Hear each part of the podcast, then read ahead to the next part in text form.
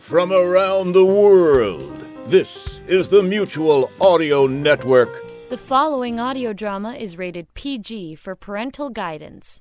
I'm M. Sierro Garcia from the Sci-Fi Diner Podcast, and you are listening to the Sonic Society with Jack Ward and David Alt. My favorite audio twosome.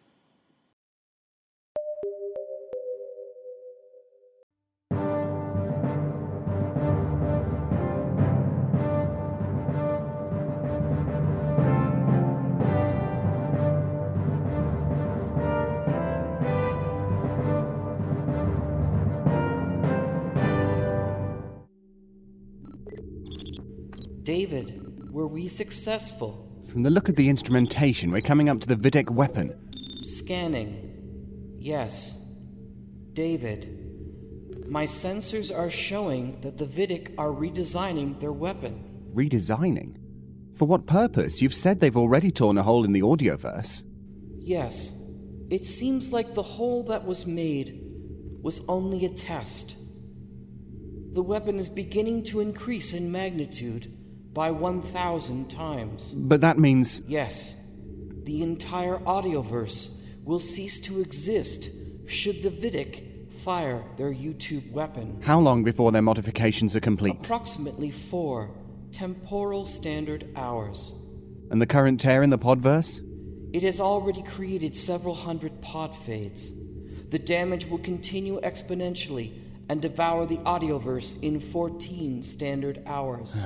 So even if we're successful in stopping the YouTube weapon, we could still lose everything. You are setting course for Episode 4 of Final Rune Productions' second season of The Cleanse. Yes, and Radio Theatre's The Curse of Yig. I have an idea that might help solve at least one of our problems. That course will bring us dangerously near the rift. Yes, of course. What would life be without a little risk? Peaceful, contemplative, long...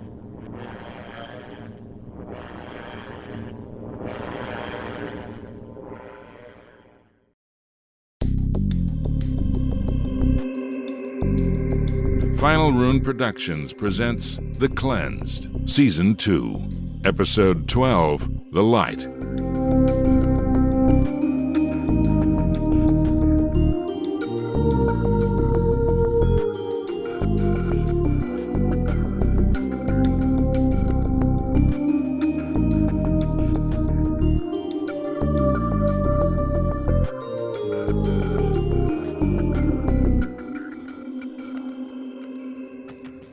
This was the day that we reached the threshold. We were just about to the lighthouse, a tall stone monolith overlooking 2 worlds. On one side was the familiar path of the river. As dangerous as the river was, it was still something I knew and understood, unlike the great, seemingly endless ocean ahead of it. This was the point of no return. Of course, it all kind of was beyond return. As soon as we left the refuge, there was no going back. But there was something different about this part. In the cold walls of the lighthouse, there was something to learn. If only I could keep my ears open to hear it.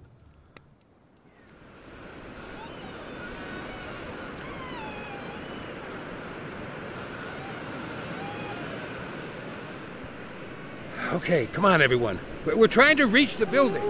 Too late, David. Keep walking, Luke. Mom, I'm scared. There's nothing to be afraid of. Keep following these nice people. No! Ah! No time, son. You've got to shoot the wolf. No!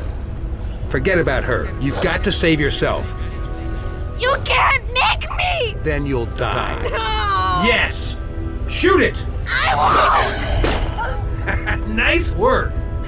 My mom! Mom! Mom!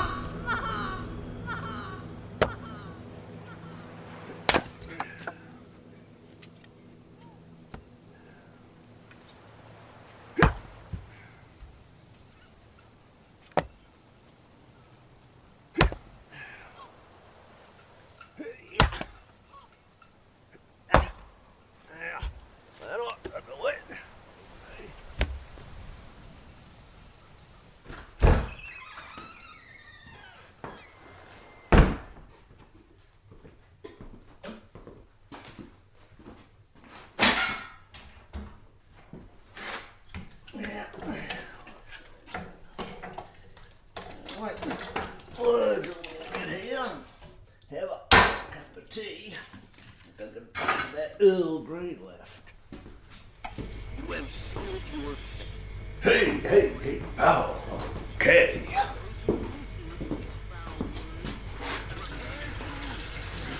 You are gallons to haul. And tea. Drink all for that.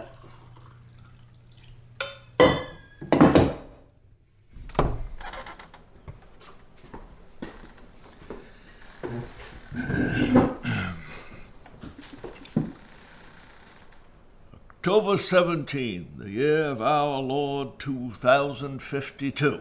Near as I can remember, the light still shines, the ocean is clear, power turned on briefly today, third time this month. Always there are voices, savage voices, usually just the preacher man, but today the dark man was on as well. Another cord of wood split. About all I'll need for the winter. I'll be stacking it in the new shed. Only 4 cords. You just don't need to burn it like you used to. Not with winters like these. 85 degrees today. Swimming weather. But the weather turns on you too. Some days so hot you sweat your balls off. Next, the northeast winds come off that bitch the Atlantic at 40 knots. Today I... No. I'll be damned. Today I saw people. My legs are starting to remember what it was like in Saudi. Trouble keeping up, old bones? As I recall, I was always the one working you into the ground. Yeah, well...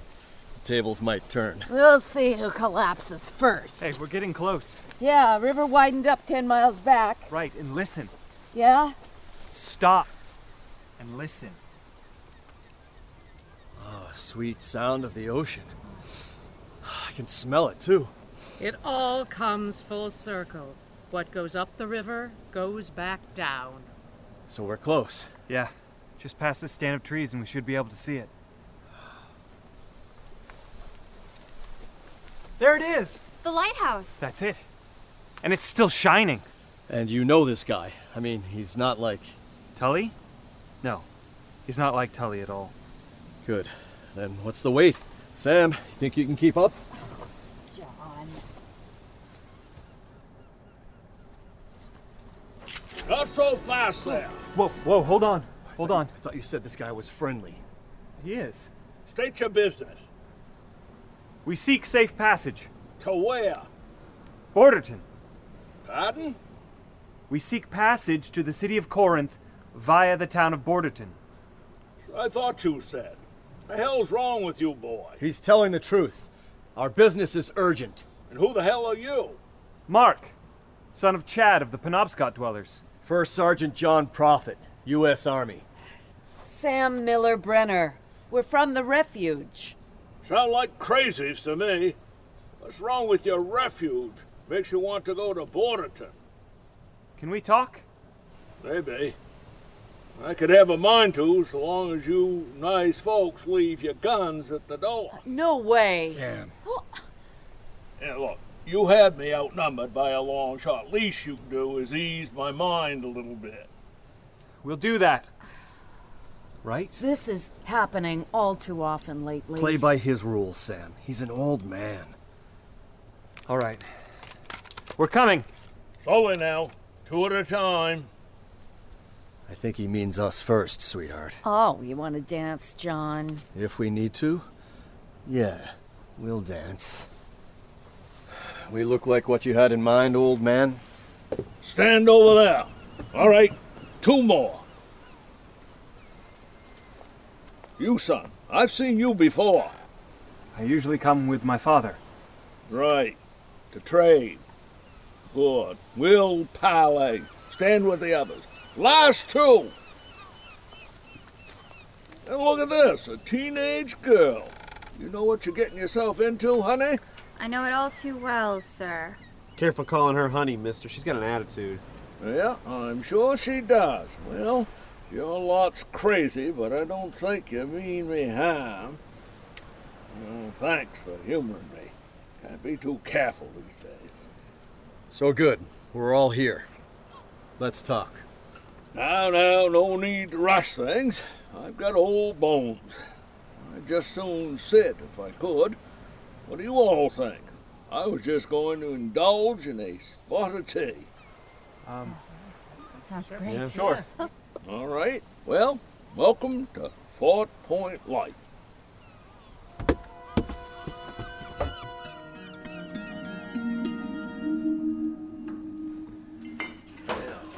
We don't mind your Earl Grey mashed up with a little nettle. Just make it last. I don't suppose that means you have coffee with chicory around here. Yeah, I'm a miser, but no rich man. Sold my coffee a long time ago. So, tell me about your plight. Must be desperate times to get you to leave two safe places up the river. Be headed to Borderton. Hell, in the old days, you had to drag a man kicking and screaming down there, and that was before the mob ran the place. Oh, it's changed that much. Yeah, I've gotten a little more overt, that's all. Regardless of what you think, the family is a group of reasonable people. You can negotiate with them. They're good for the terms of their contract. You just need to understand that money lubricates the wheels. Money buys protection, and a lack of money lands you right at the bottom of Mystic Bay. Yeah, real charmers. They are. They're ruthless, but they're reasonable. Unlike the Republic. Republic? Who's that? They're the old guard. Come back again. They're headed up by an old Navy admiral. They have a fleet of jets and an aircraft carrier. They came to Corinth. Corinth? What you used to call New York. They came there and kicked me out. We had a consul there, and as soon as the Republic arrived, the consul didn't give a damn about the protection me and my men provided. They turned on us and took up with the Republic. And why? Because the Republic had electricity. Electricity, huh? And nuclear power coming off of their ship. Now, don't get me wrong. We tried to get the coal plants back up. We had crews digging coal and engineers working on the plants. This Republic... They mixed up with the Jesus freaks. Who? No offense, mind you. I believe in Jesus myself, but this is a little much. None taken. Now, occasionally, I get a burst of power up here and fires up the TV and the radio. It's always, well, these two fellas. One proclaiming the glory of Jesus Christ Almighty, talking about how he is the image of the Lord and Redeemer and how he's back here on earth to lead us to the march of Armageddon. Good guy, I think, but little much. The other fella, he represents the dark side. Either of them have names? They talk about the lamb and the wolf so much, I couldn't really say. No, that's not right. They do got names. Like that story in the Bible. Paul and Saul. Saul? Yeah. Now that I think of it, I swear that's what he said. Captain Saul. But that was months ago. Now he just calls himself the Wolf. The Wolf? Last I heard him, he was punishing someone. Don't know what for. He wasn't nice. John, are you all right? Saul. Now I understand. Just when almost everything was sorted out perfectly, things started to go off plan. We knew the Citadel could not last forever, but Saul thought those wretched, lying scientists told him that there were many years before the power would dwindle, and that we would need to unlock the power of the big bombs which John had stolen from us down in the soup. We had to act. Our control of everything was like a house of cards, and the citadel the table they all stood on. And now one leg was about to kick out.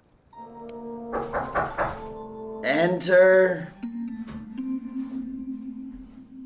Saul? Out with it. I can tell by your face it's not good news. What, did they attack another one of our buildings? Who do I have to desecrate on television tonight? No, it's nothing like that, Lord Saul. Oh? It's the Citadel. The Citadel? Take me there immediately. What the hell is that racket? Sir, it's in your honor, sir. Silence it! Yes, of course. Quiet! Lose the music! Isn't this quaint? You're all lined up to see me. They feel honored, Saul. This is the first time you've set foot on. Don't just stand there, you idiots! Fix something! Assemble below decks. Report to your commanding officer. There will be a check of personal goods at 1400. Yes. On our way. You don't understand, Saul. Order is the only thing that matters on this ship. They've been following rules for 15 years. If you violate their expectations, they will have to overreach from their little pea-sized brains and think for themselves. I know, that's dangerous. But if anyone was paying attention, maybe we would not be terminally screwed. Understood, sir. Let me show you to the engine room. Oh, sir, thank you for coming. I understand there's been an incident. It's the outcome we warned everybody about. This plan was not made to last forever. That's all. We're low on fuel. Well, then, fine. No matter at all. What? Where are we going to find refined plutonium? In the sewers. What? The lost goods? Yes, all the goods that John stole. We have them tucked away, safe and sound, waiting for a day like today. Thank God. I don't think it's God you need to thank. Is that all? Yes.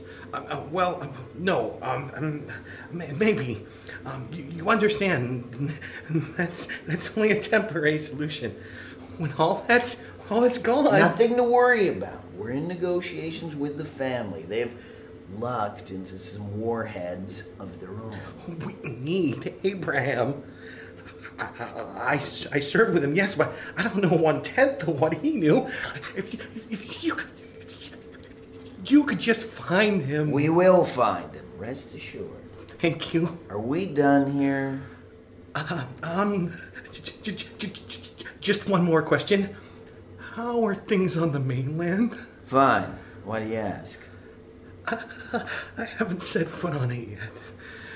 It's close to 16 years, and I'm a little tied up in my work. You need some R&R? Perhaps that can be arranged when this is all sorted out, naturally.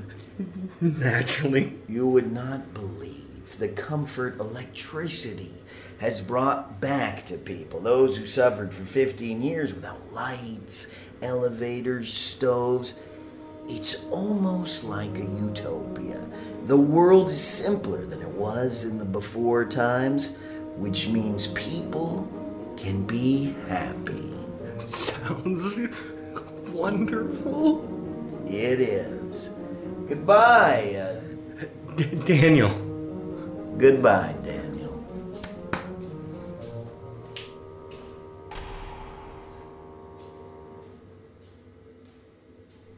Should I arrange for transport for Daniel? That won't be necessary, Lieutenant. I have other work for you. Yes? Assemble your best men and the strongest. We need to go retrieve some things from the soup.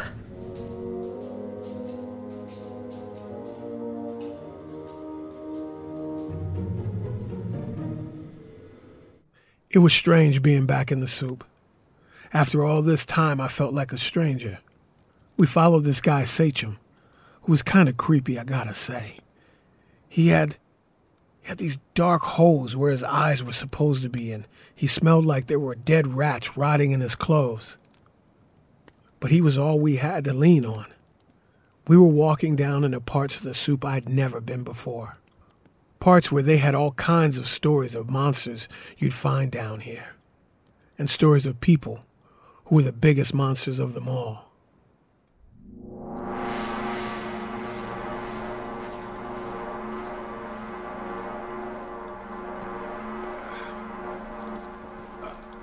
You recognize any of this? No. Not anymore. Back there a little. My people never went this deep before. Yeah, mine neither. There are parts... Well, I don't know if I believe them, but they talk about strange things being down here. Inhuman things. I wouldn't worry about that. I'd be more afraid of twisting your ankle or getting lost or something. It's a long way back to the surface. Hey, Sachem, how much further are we going? Not long. Not long. Why does it matter? It's all dark.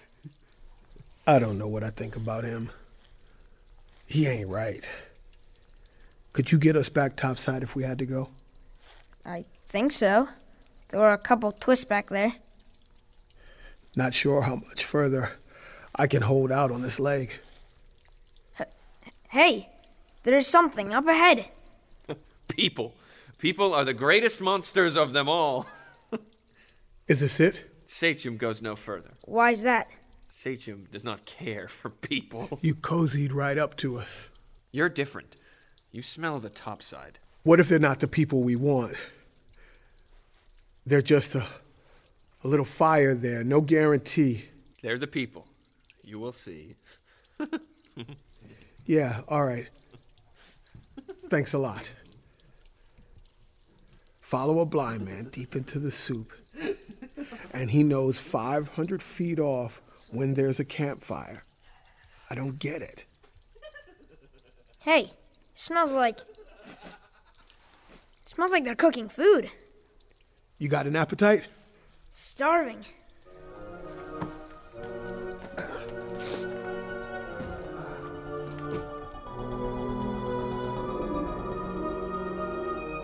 Chewie! Someone's coming! Whoa! Hold on! Guys. We mean you no harm. Yeah, we mean you no harm. Where's my club? We got Amos here, Amos Quick Knife. And this guy is an original alpha. I think he's an alpha. Check this out.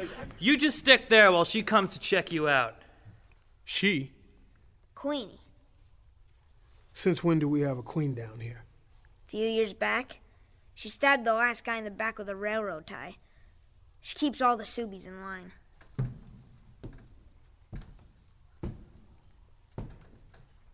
Amos, we thought you were dead. Yeah, might have been, but I've had this guy around to watch my back. You know the rules. Turn your back on us, and the door closes. Look. We don't mean you trouble. We just need a place to hide out till we get our strength back. We'll be moving right along. You. Who are you, and why should I let you live? The name is Lucian. Have a little bit of trouble topside? You could say that. And you decided to bring it down here? No. We're just hiding out. Like Amos said, we're going to be moving along. You followed. Could you be? I don't know. Look, can I sit? I'm hurting here. No, you will not sit. You will be going back out into the soup and blessing me for not killing you. Queenie, come on. Did you bring any food? Any supplies from topside? No. We don't need any more beggars. Sorry. The soup has been hell lately. Hey. Yes? How old are you? I mean, during the break-in. You're old enough to remember the Mollies? Yeah. I kind of remember you. You were just a girl then, during the raids. Don't bring that up. Did they leave their mark on you? They were some mean ones. I said, don't... You were there, weren't you? When Manhattan 11 came down. I remember. when the roof started coming down. And there were all those kids. I was with the Molly gang trying to get them out. We didn't get everybody, but yeah, it was you. You and your sister, wasn't it? I'm sorry it happened like that. I said, don't talk about it. I'm sorry. I'm sorry it went down like that. Get out of here, now. We did what we could.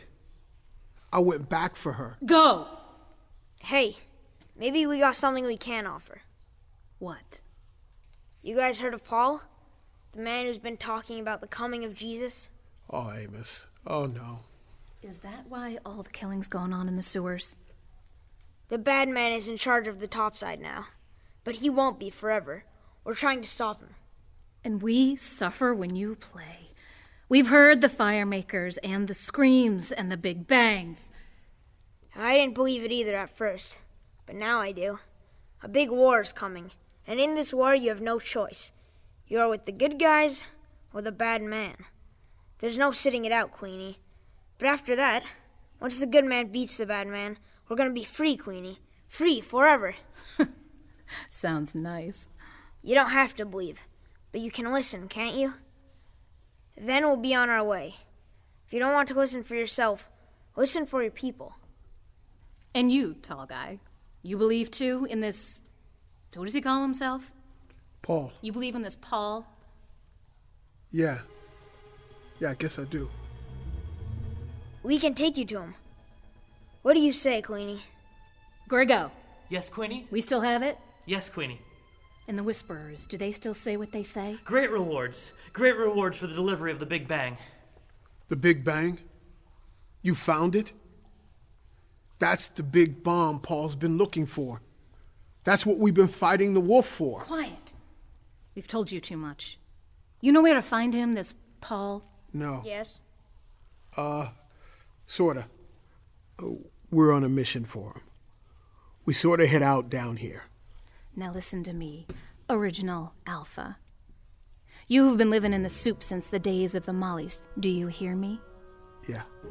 We are the rest of the Subies. The soup is all my people, our people, have known. We've lived here in the dark cold, living off the scraps of fat from the land topside. We have lived in the shadows of this land, hungry and desperate, but alive, in peace. No one walked the sewers, so we did not know. 15 years we have lived like this, since I was a babe, since you were a boy. Yeah. Now the soup has turned on us. There are monsters that walk our tunnels. There are fires and screams from all within, from topside all the way down to the deep dark. We have gone down, and there is no more down to go. We've been cornered. Our back is to the last wall in the soup, and here you are standing in front of us. Do you understand? Yes. The soup is no longer safe for us. We must find a new place, a new home. And you tell me this man, Paul, he will take us in? Yes. You who saved me, but did not save my sister. You say this? You swear this? Yes. Paul will take you in. Bring the Big Bang, Queenie. Yeah, well, he's looking for that. Queenie, what are you saying? Quiet, Grego. Okay, man, what is your name? Lucian. And you know how I call myself already, Queenie. Queen, no longer. We are a rambling people. It's okay. He's a nice guy. I hope that's so. Well, follow me. We'll fix your leg.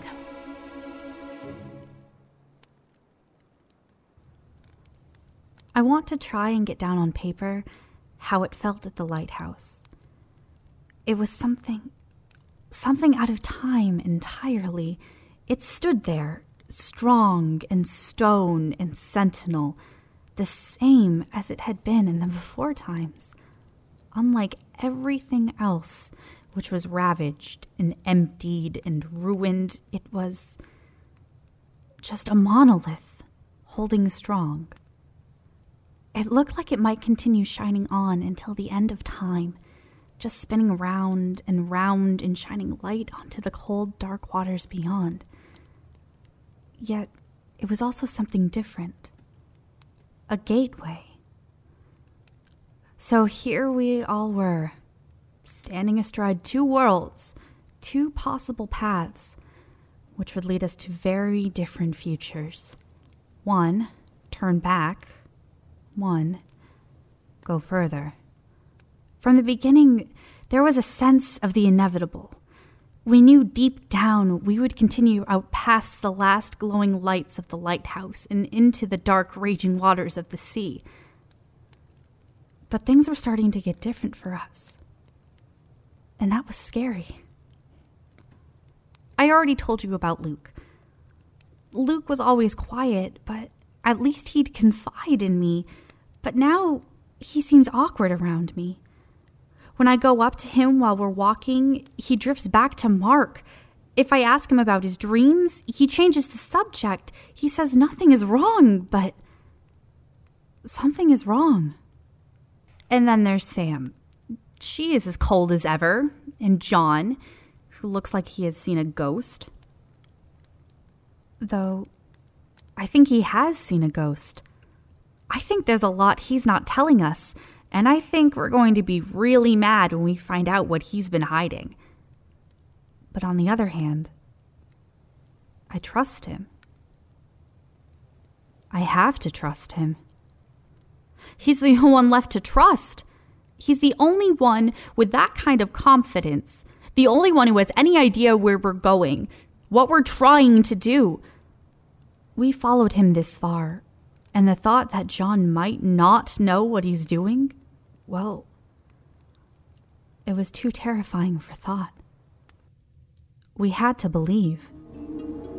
You asked for no little thing, fella. I know, but our matter is urgent. The safety of the entire region is in peril. This gang of the Republic, you think they may be sending folks to tail you? How's that? There's some mean-looking men been passing through here. I don't go down the door, but they've been around.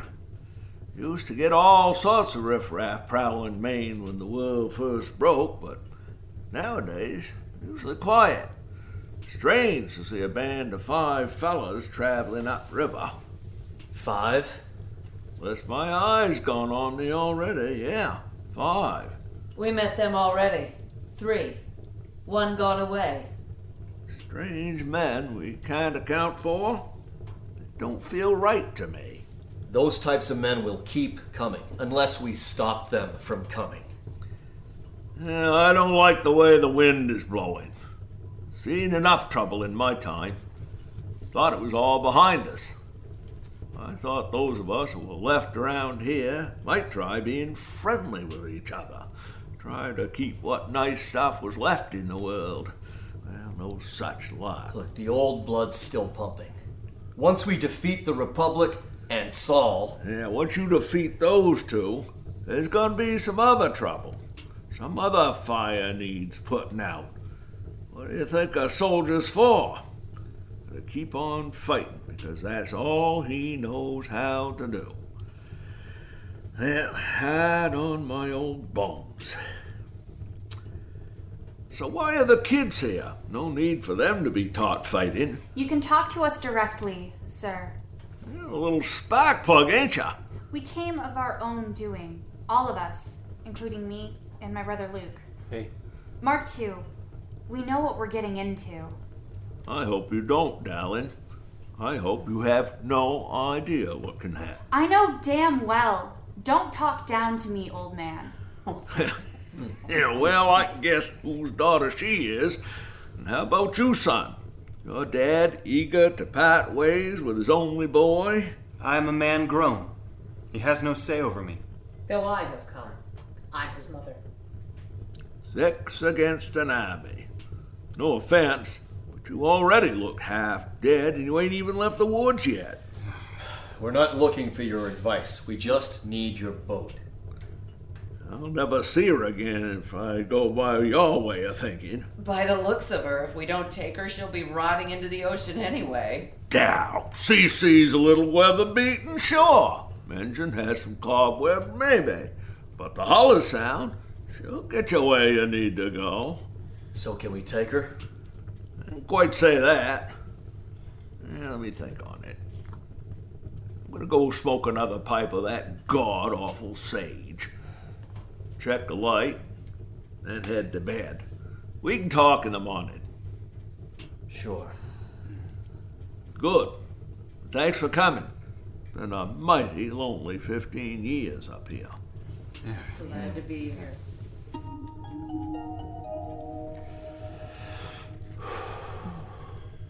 Getting chilly. It's October. Yeah, days are still hot, but these nights... It'll get less fun to travel. That's true. We'll make it. So, Sam.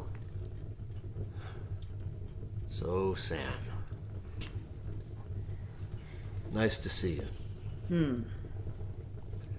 You'd think we'd get a chance to talk, seeing how we're on a mission with each other day and night. We talk plenty.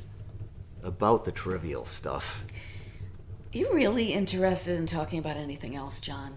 Since when are you interested in anything other than the mission? It's not that simple anymore. Look, John, I went along with this thing because I couldn't stop Maria and Luke. Don't think I came chasing after you. So you don't care about the mission? Oh, I'm too old to get worked up about what the world does next. What are we gonna do? You made the same oath as me, Sam. To protect the U.S. Constitution, to defend liberty. Yeah, and that all went out the window when the shit hit the fan. I'm not a soldier anymore. Hell, we weren't such good soldiers over there. That was different. Things were crazy. I'd say things are pretty crazy here. Not like that. Not anymore. Things have calmed down. Oh, damn it, Sam. If you could have seen me in Corinth when we were rebuilding... We were so close. People worked together like I'd never seen. They all go belly up in the end, John. Some new dictator comes along and they hail him like a savior. That's why I'm getting to not like people. You liked your life in the refuge, though? Yeah. I suppose I did. David? He's a good guy? What the hell do you care? I'm just trying to talk, Sam. Well, maybe it's better when you shut up. David's fine. Yeah, we butted heads at first, but somehow the guy you survived the end of the world with kind of grows on you. So he took all this stuff with Maria pretty well? Damn it, John. Why do you need to pry the lid off things that are long dead? Just making small talk. Oh, since when does John Prophet make small talk? Yeah, sorry. Don't know what got into me. We can talk about our plan. You've got one, right? The guy needs to think about it, but he'll give us his boat. We'll be in Bordertown in a day or two. From there, we retrieve Abraham and negotiate for the rest of the nuclear arms, which are in the hands of the family. From there, we evaluate our options for getting into Corinth. The situation there has apparently changed. And there goes John, leaving a trail of fiery madness behind him. Saul. He's someone I trusted for a lot of years. If he betrayed me... anything could have happened. Tough business. Now, I don't like the word of this Paul guy either. Sounds like someone's coming up with excuses to rile the people up.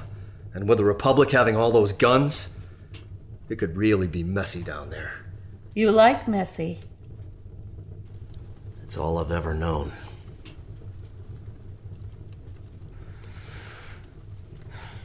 Yeah, I should just go to bed.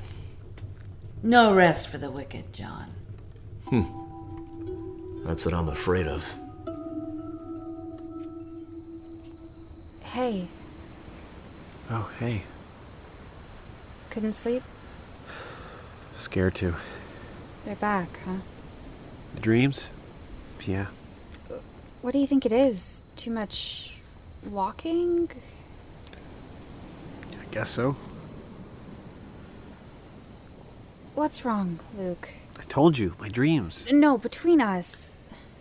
We used to be so close. There's nothing between us. Then why don't you talk to me? What are you talking about, Maria? You and Mark are spending all of your time together, and I feel like the odd girl out. Is it all right that I have a friend? Seriously, Mar. Forget I said anything. I'm happy for you. Really. Can I? Yeah, sure.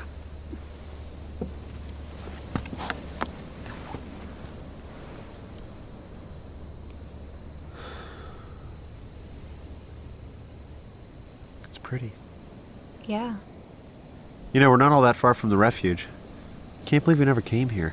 It feels far. Yeah, I suppose a little. Are you still scared, Maria? Scared of what happens next? Of course I am.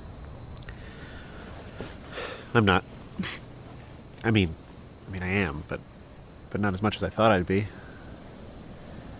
The farther we go, the easier it gets.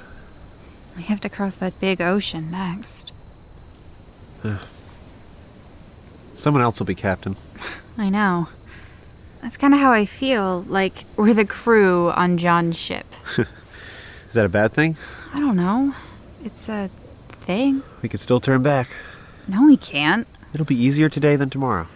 I wish it were that easy. I wish we could just forget that all of this was happening and go back to how it was. But then you'd never have seen the ocean. Yeah, well, maybe. Hey, there you are. Hey. Feels like I'm always interrupting something. Am I? No, take a seat. Yeah. It's amazing, isn't it? Yeah, it's so big. You ever been out there? No. But you've been this far before. Yes, recently. My father started taking me after I turned 14. Every year we come out here to trade our surplus produce and game for food from the sea. Cutler there. He makes salted fish, pickled lobster, clams. Stuff that really livens up a cold winter's night. Sometimes he has more exotic trade. Brandy. Chocolate. Even guns. Where does it all come from? He told us that boats still show up from Europe once in a while. Well, not so much anymore. Europe? Really? That's all he says. Life goes on out there, I guess. Life goes on. Hey, there's something I needed to say. Yeah? We don't know what's ahead of us out there. Pretty much anything, right? The only thing that is going to save us is if we stick together. Do you agree? Yes. Yeah. So I propose that we seal it. Right here. We make a pact together. The three of us? As the new generation that had the bad luck to inherit this ravaged piece of dirt. Yes. No matter what happens to our elders, we must stick together. Do you agree? Sure. Don't just say it. Do you truly, in your heart, agree? Will you stick by my side no matter what happens? Will you not turn your back on me? Yes. Luke? I'll do anything. I'm in it with you guys now. No, Luke, that's the wrong attitude. You need to embrace your inner warrior. No. Really. You have the power to transform yourself. The three of us together, we are the future. And John? He's on his own journey. We will follow him. For now. Does that mean that if something happens, you'll... That doesn't mean anything other than that this pact is among the three of us. No matter what happens to the others. John... Sam, or Mother. So Mark, how do we do it? Cut your palm. Like this. Oh. And by blood we seal this brotherhood and sisterhood, packed to stand by each other's side should hell on earth be unleashed. Hell on earth, huh? All right. Okay, yeah, this is kind of weird, Mark. You don't have to do it. No, I'll do it.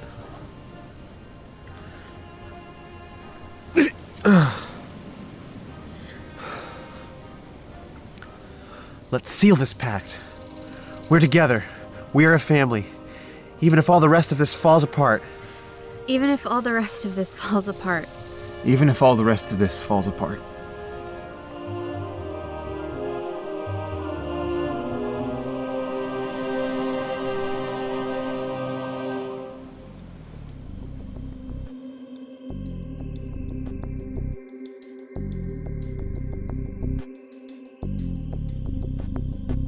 The Cleanse was written, directed, and produced by Fred Greenhalgh.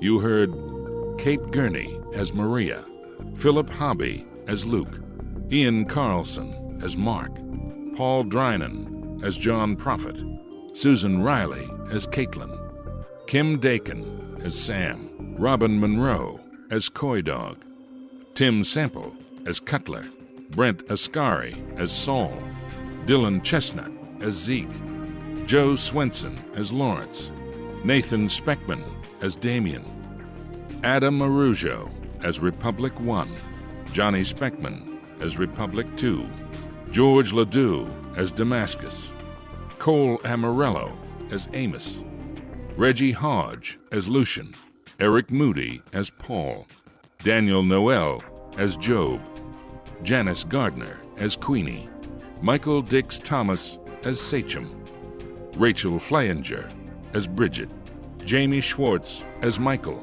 Christopher Reiling as Bartender, James Herrera as Abraham, Rebecca Mishral as Young Luke, Lisa Muller-Jones as Luke's mother, Burke Bremer as Chris, Chris Newcomb as David.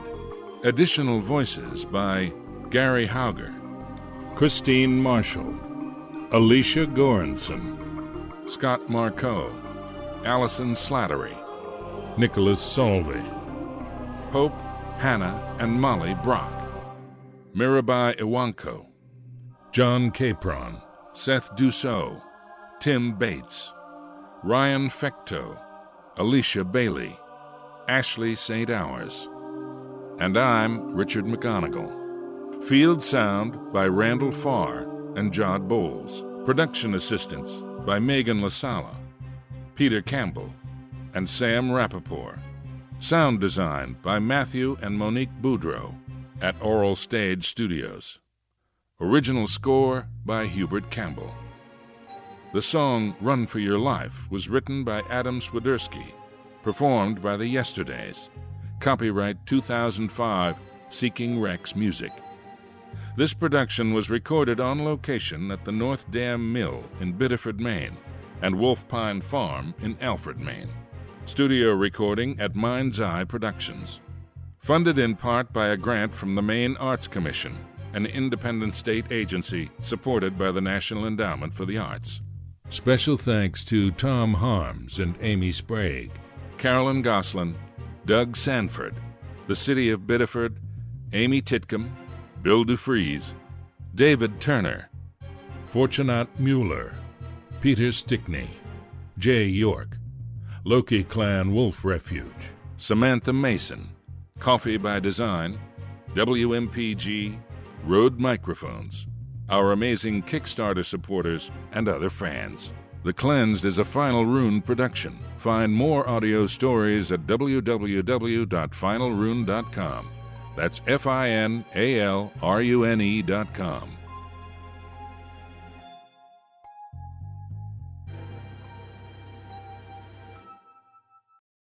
You want to see for yourself now, don't you? You know there are natural explanations for everything we see and hear. But fear is fear nonetheless. I've been working here at the Arkham Asylum for the insane, for nearly 25 years, I've seen a lot of things. But you say you're researching the evolution of the American Indian legend of the snake god Yig. Yes, well, you've come to the right place. Yig, the half-human father of serpents.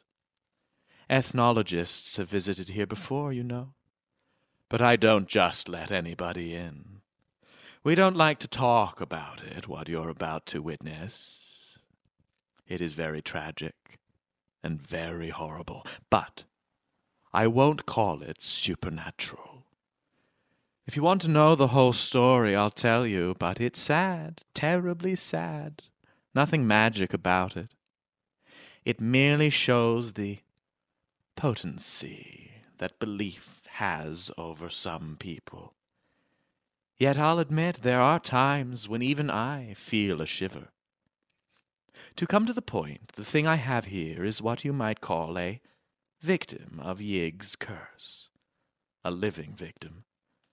Come on. It's downstairs in the east wing. Follow me.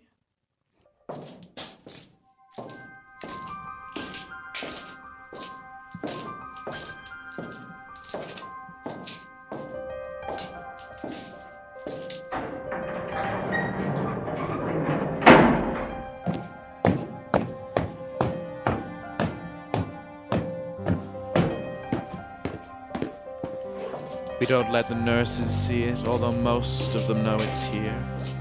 There are just two attendants who have been taking care of it for years. But now we're all getting old. I suppose I'll have to train a new crew soon. Because that thing, it doesn't seem to age or change much. Oh, I know. It's all a question of ethics. Maybe I should have euthanized it long ago, given it a merciful release. Who's to say what's right or wrong? This way. It's at the end of this corridor. Yes, I know. It's dark down here. Here we are, room D3. Now, I'm going to open the observation panel. Just look through. And thank God the light isn't any stronger. Then I'll tell you the story, or as much as I've been able to piece together.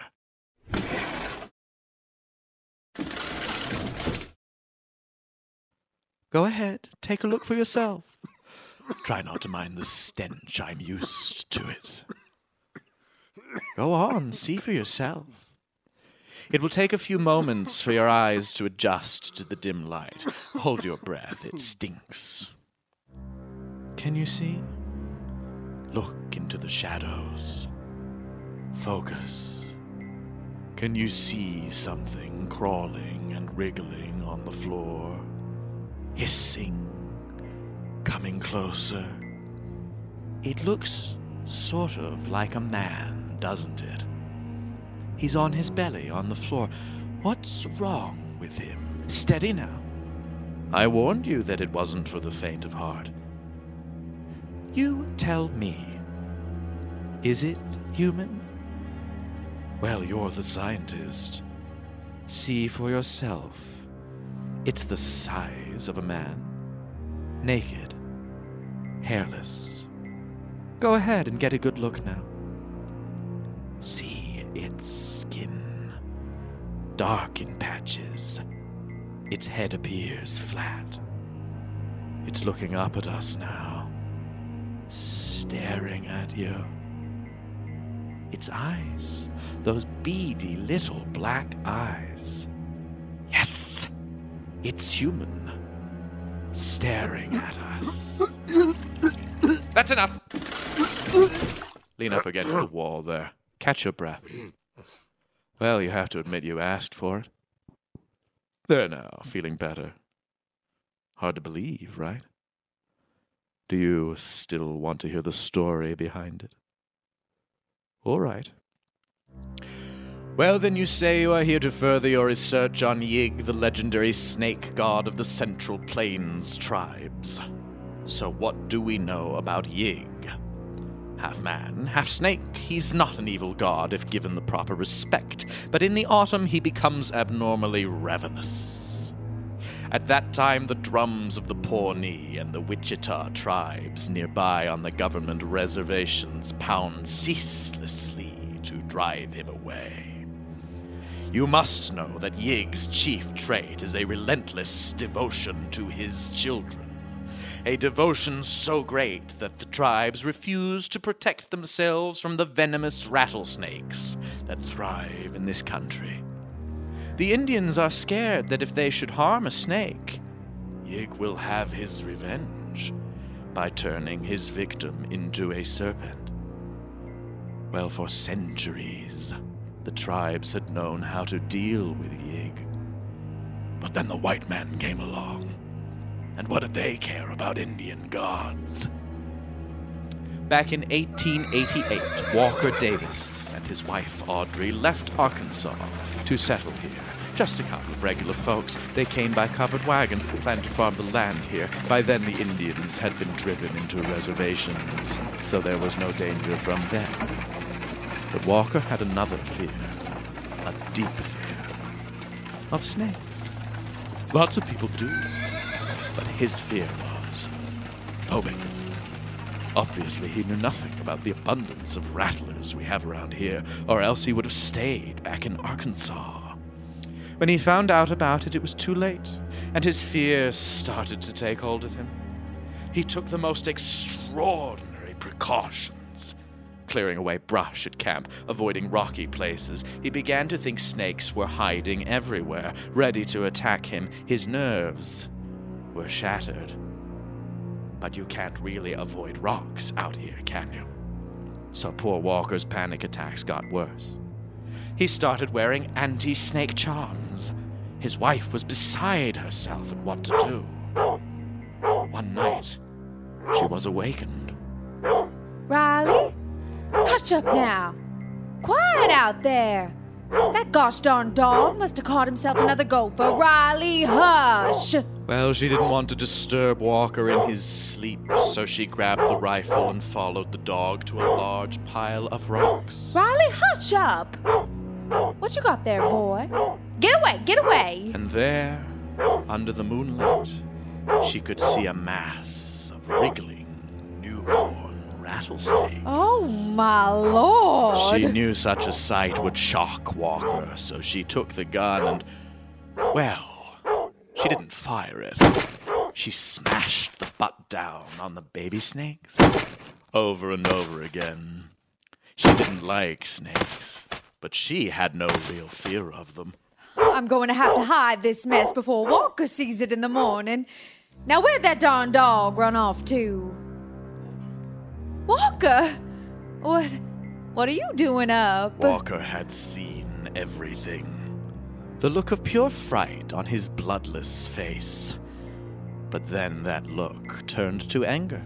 For God's sakes, Audrey, what have you done? Why'd you go and do that?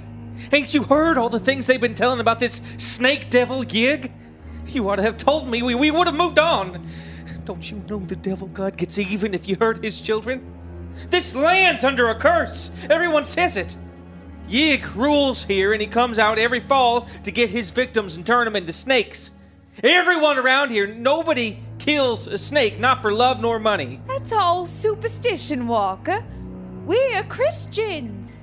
We don't believe in none of that. Now calm yourself. It ain't nothing but a bunch of baby snakes. You're trembling. Oh, God knows what you've done to yourself. Stomping out a whole brood of Yig's children. He'll get you, sure, sooner or later. Unless I can buy a charm off of some medicine man. Otherwise, he's going to get you. As sure as there's a God in heaven, he'll come out of the night. He'll turn you into a crawling, spotted snake. Walker Davis, you've done lost your mind. All the rest of the journey, Walker's fears haunted the both of them. Then, when they reached the reservation, he was able to trade some whiskey for a charm and a spell to keep Yig away. That held them for a while, until they reached their homestead and began to build a farm. It took months for him to erect a suitable cabin, meanwhile tilling the land. Life was hard back then. Once a month, Walker would travel back to the reservation to do some trading and get his fill of charms and potions to ward off snakes. At night in the fall, during the corn harvest... You hear that? They're drumming to keep Yig away. I do declare, Walker, now you got me acting jumpy. Oh, you're praying and chanting. And those drums, they never stop. Day after day. Weeks now. We need protection, Audrey. Protection from what? Evil. It's coming, Audrey. Evil is coming. By then, the Davises had white neighbors. The Rigbys, the Smiths, Zeke Lafayette, all living several miles away. So, when Halloween arrived, Walker and Audrey invited their neighbors to celebrate at their cabin. By midnight, the party had ended, and all headed back to their farms. Walker, put another log on the fire. Sure is cold tonight.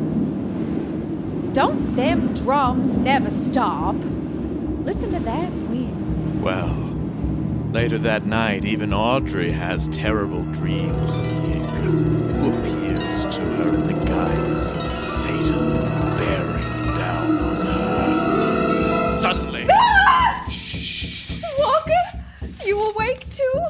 Oh, what a dream. Shh. Don't you hear it? Something's buzzing. Rustling. You reckon it's the fall crickets? The drums! No, not the drums. Something else. Walker? Suppose it's the Curse of Yig? No. I don't reckon he comes that way. He's shaped like a man. I heard from the Indians. No, that must be some varmint out in the cold. Just trying to get into a warm place, that's all. I'll light a lantern and see. So, he gets up, lights the lantern. Audrey is sitting up in bed and watching as its glow lights up the room. But now, as their eyes begin to take in the whole of the room, they turn their gaze to the floor and... There in the lamplight is one seething brown mass of wriggling rattlesnakes, slithering toward the fire, turning their loathsome heads to menace the frightened couple. Oh my God! It is only for an instant that Audrey sees the things. The reptiles are of every size, all kinds, hundreds of them. 2 or 3 of them rear their heads, readying to strike at Walker, who stands there paralyzed and frightened. Ah! Walker crashes to the floor. The light is out now. The room is plunged into blackness. Walker! He does not scream a second time. Well, what is she to do? There's no time to think. Is this a nightmare from which she'll awaken? Panic takes control of her senses. She wants to scream, but she doesn't. Walker is gone, and she had not been able to help him. He died from the snakes, just as he had always feared.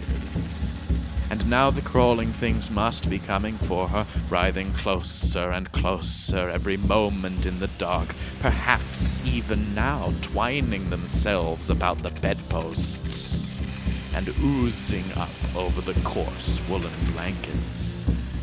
She can only tremble and wait. She thinks to herself, it must be the Curse of Yig. He sent his monstrous children on All Hallows Night and they killed Walker. Why? Walker's innocent.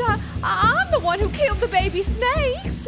Why not come straight for me? Why not kill me? Wait. Oh, Lord, no. Now she remembers. The curse. The curse, as told by the Indians. The guilty won't be killed, but turned into a snake. I'm to be one of those things writhing on the floor. Yig has sent them to get me, to make me one of them. She tries to mumble a spell, a charm Walker had taught her, but she can't mutter a single sound. They're taking their time. Where are they? Do they plan to drive me mad first? But I am mad, I must be. Wait! What's that? I feel something near my foot. Something moving up my leg. No, that's just my nerves twitching. Something is wrong. The snakes are taking too long. Or maybe they aren't Yig's messengers after all. Maybe they're just a nest of rattlers that come up from below the floorboards, drawn to the heat of the fireplace. That's it. They aren't coming for me. Perhaps they had their fill with poor Walker. So, where are they now? Gone? Coiled by the fire? Still crawling over Walker's body. Those drums, I can't take it anymore. At the thought of her husband's body lying there in the pitch blackness, a shock of purely physical horror passes over Audrey. She remembers a story about a man back in Scott County. He was bitten by a whole bunch of rattlesnakes. The poison had rotted the flesh and swelled the whole corpse. And in the end, his bloated body had burst horribly like a loud pop. Maybe that's what's happening with Walker right now, down on the floor. And instinctively, she begins to listen for something. Something terrible. I wonder how much longer till morning. Maybe a neighbor will pass by and look in to talk about the party. Yes, that's it. But by then, if I'm still alive, I might have completely lost my mind. Hold on. What's that? The drums. The drums have stopped. That can't be good. They're there to ward off evil. At last, she takes the covers from her face and looks into the darkness toward the window. Moonlight. Stars. Then, without warning, comes that shocking, unutterable sound. Oh, dear Lord, no! It's the dull, putrid pop of skin splitting open and escaping poison in the dark, and now the obscene stench and the gnawing, clawing silence. It's too much. She can no longer stay mute. Unfortunately, she remains conscious. How merciful, if only she had fainted. Another sound. It's not the drums. There's something. Something silhouetted outside the window. No, not outside the window. Standing in front of it. Inside the room, something anthropoid, undulating, a pulsing bulk of a gigantic head and shoulders fumbling slowly toward her. Yeah! Yeah! Go away, snake devil, go away, Yig! I didn't mean to kill him. I was afraid he'd be scared of them. Don't, Yig, don't! I didn't mean to hurt your children. Don't come for me. Don't change me into a snake. But the half-formless head and shoulders only lurches onward toward the bed very silently. Everything snaps at once inside Audrey's mind, and in a second she turns from a cowering child to a raging mad woman. She knows where the axe is hanging against the wall. She finds it in the dark and plunges toward the monstrous head and shoulders.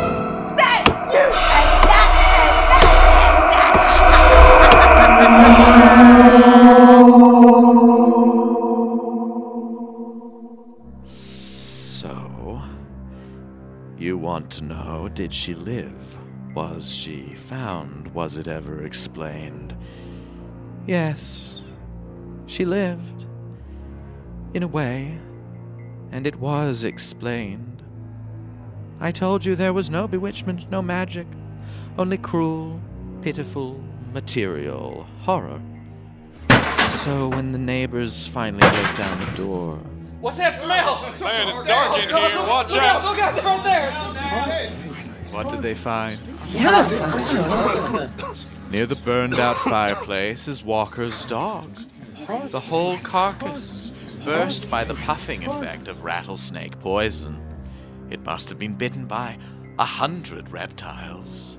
To the right of the door is what remains of a man, axed to death, in a nightshirt and with a shattered lantern clenched in one hand. But oddly enough, there isn't a snake bite anywhere on his body. Next to him lay the bloody axe, and wriggling flat on the floor is a loathsome, vacant-eyed thing that had once been a woman, but is now only a mute hybrid creature. All it can do is hiss, and hiss, and hiss. You see, Walker had only fainted that first time. The screams roused him, and the axe, well, it did the rest. I suppose you can say the snakes got him just the same. His fear of them made him faint, and it made him fill his wife with the wild stories that caused her to strike out when she thought she saw the snake devil.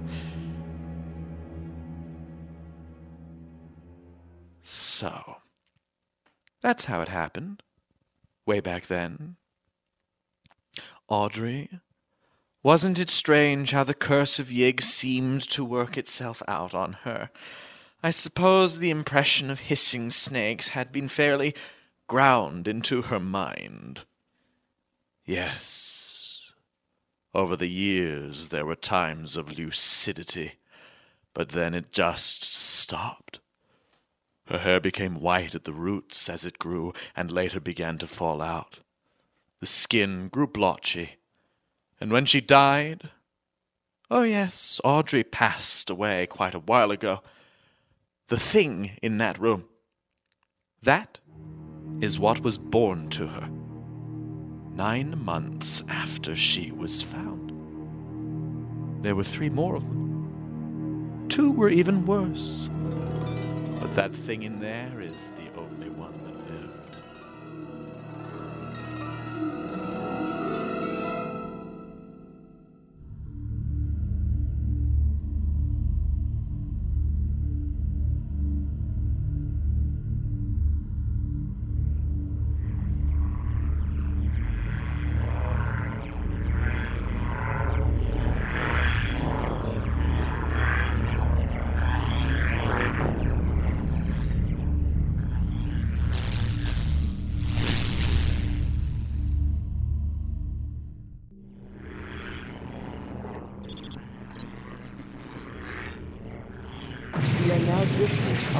outskirts of the energy rift.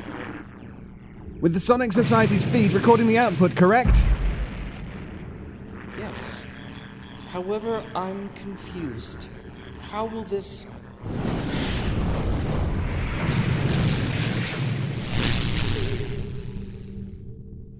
The rift. It is sealed. How? By the one immutable law of the playground, my holographic friend. If you can't beat them, join them. Our problem was the Vidic have tried to destroy audio space by opening up a rift in the podverse to disrupt the RSS feeds into a visual universe. So instead of trying to build a protective layer between them... You've created a space in vid space for audio. Fascinating. And now people can listen to the Sonic Society at YouTube by looking for the channel The Sonic Society, all one word, and hitting the button subscribe. The more subscribers, the stronger we can maintain the integrity of the audioverse. Incredible. Now, to take care of that YouTube weapon.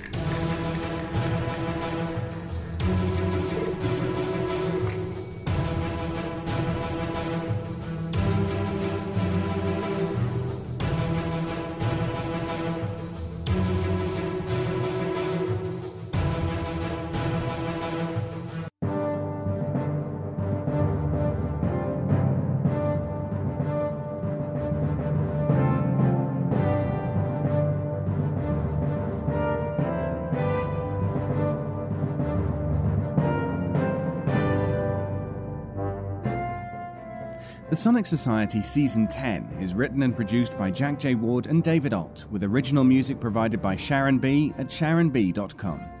All features, interviews and audio drama shorts are owned completely by their originators and provided to the Sonic Society through Creative Commons licensing. The Sonic Society itself originates from Halifax, Nova Scotia, Canada.